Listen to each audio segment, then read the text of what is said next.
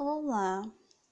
Hoje a prof veio para contar mais uma historinha da Alice no País das Maravilhas. Então, bora escutar? Em um dia de verão, uma garotinha chamada Alice brincava com sua gatinha em um grande galho de árvore, enquanto ouvia histórias de reis e rainhas, príncipes e princesas. Mas ela estava achando tudo aquilo muito entediante. De repente, Alice viu um coelho branco passando, todo apressado. Ele não parava de olhar o relógio e dizer a todo instante: É tarde, é tarde, tão tarde que até arde. O coelho branco mergulhou uma toca e Alice, curiosa, foi atrás. Mas tudo ficou muito escuro e ela viu que estava caindo, caindo, caindo Aquele poço parecia não ter fim.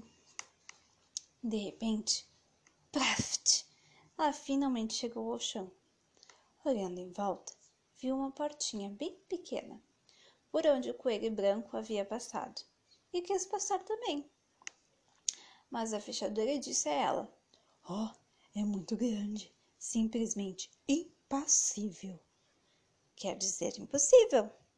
Não, impassível.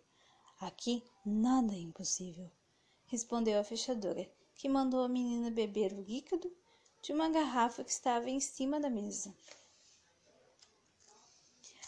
Alice obedeceu e ficou tão pequenininha, tão pequenininha, que conseguiu passar pelaquela porta. Já do outro lado, ela encontrou uma casinha, onde o coelho branco vivia. Ele não achava suas luvas. Alice então decidiu ajudá-lo a procurar. E achou uma caixa de biscoitos.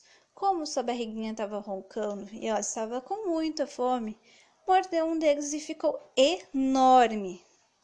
Por sorte, a menina comeu uma cenoura da horta do coelho e ficou menor que uma rosa, bem pequenininha.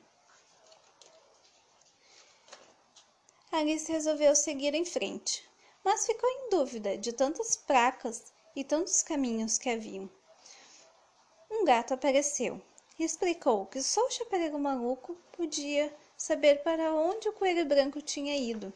Então ela escolheu um caminho e seguiu.